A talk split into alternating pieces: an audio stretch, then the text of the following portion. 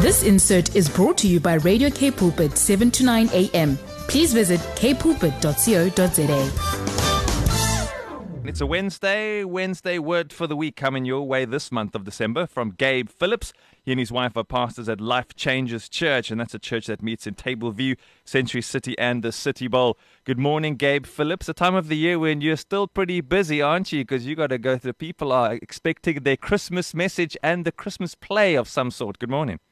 Uh, uh, morning, Brad. Morning. You're so right. We, we're busy. We've got lots of, a few more services to go. But I think for me, the big expectation is uh, my kids at the moment. They are they're expecting a whole lot more than the congregation. If I'm being honest, they're expecting a lot of uh, a lot of uh, no matter well, lockdown has thrown us. They still have high expectations of toys, of Uh-huh. of fun, of non-stop entertainment. So I think things are the pressure is high. I- I'd say at the moment. I tell you what, you're going to be exhausted after Christmas and you're going to enjoy your break. So, what's God laid on your heart? You've really inspired us with some incredible stories. And for those who are saying, Oh, I, I know Gabe, or I want to hear what Gabe has shared before, you'll find all those podcasts on our website, kpulpit.co.za. And you'll see the others, uh, Wednesday words for the week from the previous Wednesdays. What you got for us this morning, Gabe? Oh, Brad, you know what? I just I've been having lots of conversations with people. It's been a really, really hard year, and I, and I don't want to add to that narrative, but I think it is so helpful for us to to uh, reorientate our hearts a little bit at the end of the year. I know there's Mm. a lot of uh, there's a lot of tinsel and wrapping paper and and then and the glitz and glam of this week. But then just on the other side of this week is uh, that week that just bridges the, the the old and the new, you know. Yes. And then we try to navigate our own emotions and look back, but also look forward. And I think I've heard a lot of conversations of people saying, uh, "I just I hope that 2022 is going to be better." And it's like almost a, a serial hope that on on the turning of a calendar page from from 31 December to 1 January, there'll be some magical uh, new new you and new moments and new opportunities. And, and we all know that we've played this game long enough to know that New Year's don't just uh, deliver something off the bat and, and magic.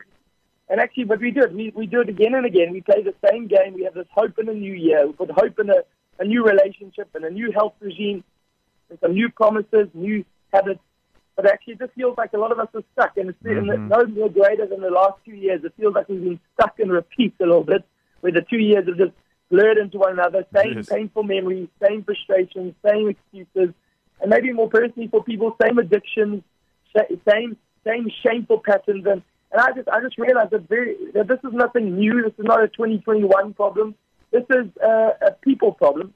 That if you look at the Bible, the, the Old Testament and the New Testament, um, it finishes in the book of Malachi, and the New Testament starts with the Gospels, the four Gospel writers. Yeah. But in my Bible, between Malachi and the book of Matthew, there's this blank page. There's just one blank page that's separating the Old and New Testament. Because that's been inserted by the by the, the Bible, people who put the Bible together.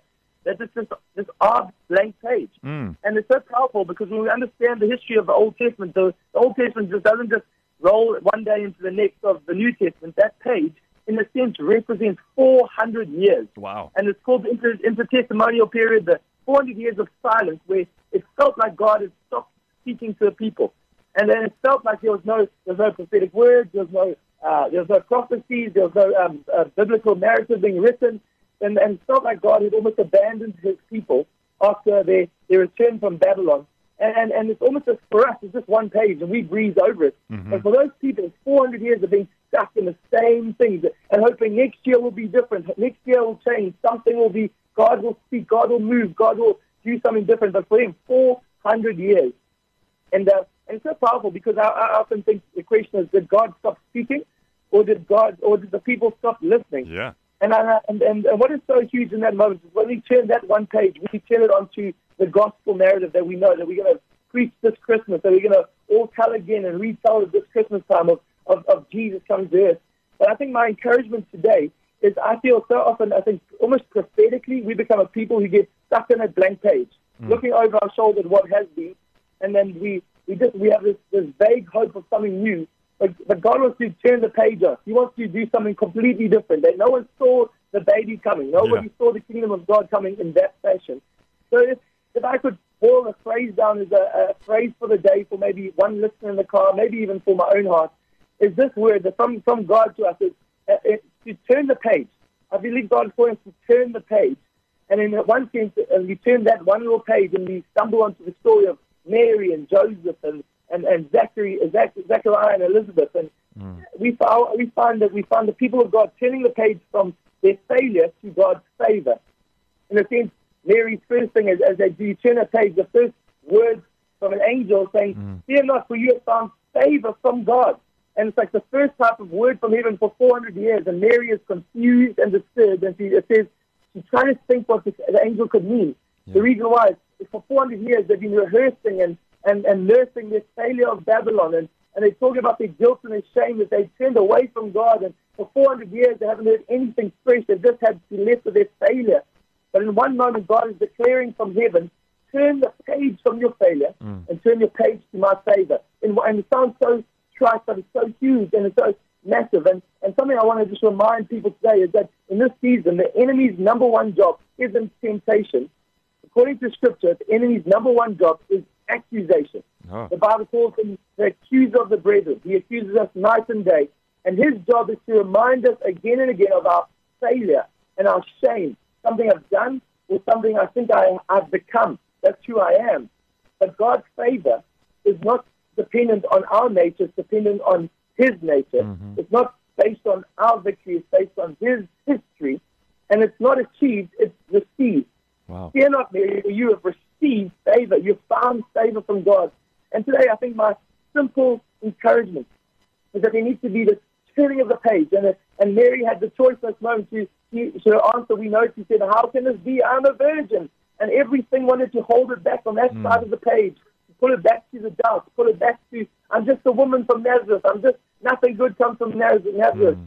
But actually, in this moment, she has to choose to believe the favor of God in her life. Not, not the calendar year, not a new relationship, not a, a new job, but no, but the favor pronouncement from, from heaven to earth. And I think that's my encouragement today. A Simple one but maybe a phrase that can be boiled down, and maybe it's just for somebody in the car, maybe somebody at home making coffee.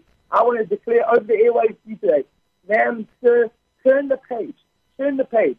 And it might seem so small in that, in that reality, but if we turn the page from our failure to God's favor, I believe everything can change. And it can change today. It doesn't have to wait eight more days to the new year. It doesn't have to wait for a promotion or a salary increase or a new relationship or something to change.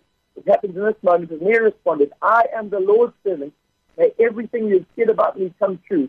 And we know on the back of that one line and one response, everything changed. One page turned, and favor found humanity forever. That's my encouragement to us today. And, uh, and I pray uh, really put some faith in your bones, uh, Brad. It has done my a simple reminder that actually I've got the authority to turn that page. This insert was brought to you by Radio K Pulpit 7 to 9 a.m. Please visit kpulpit.co.za.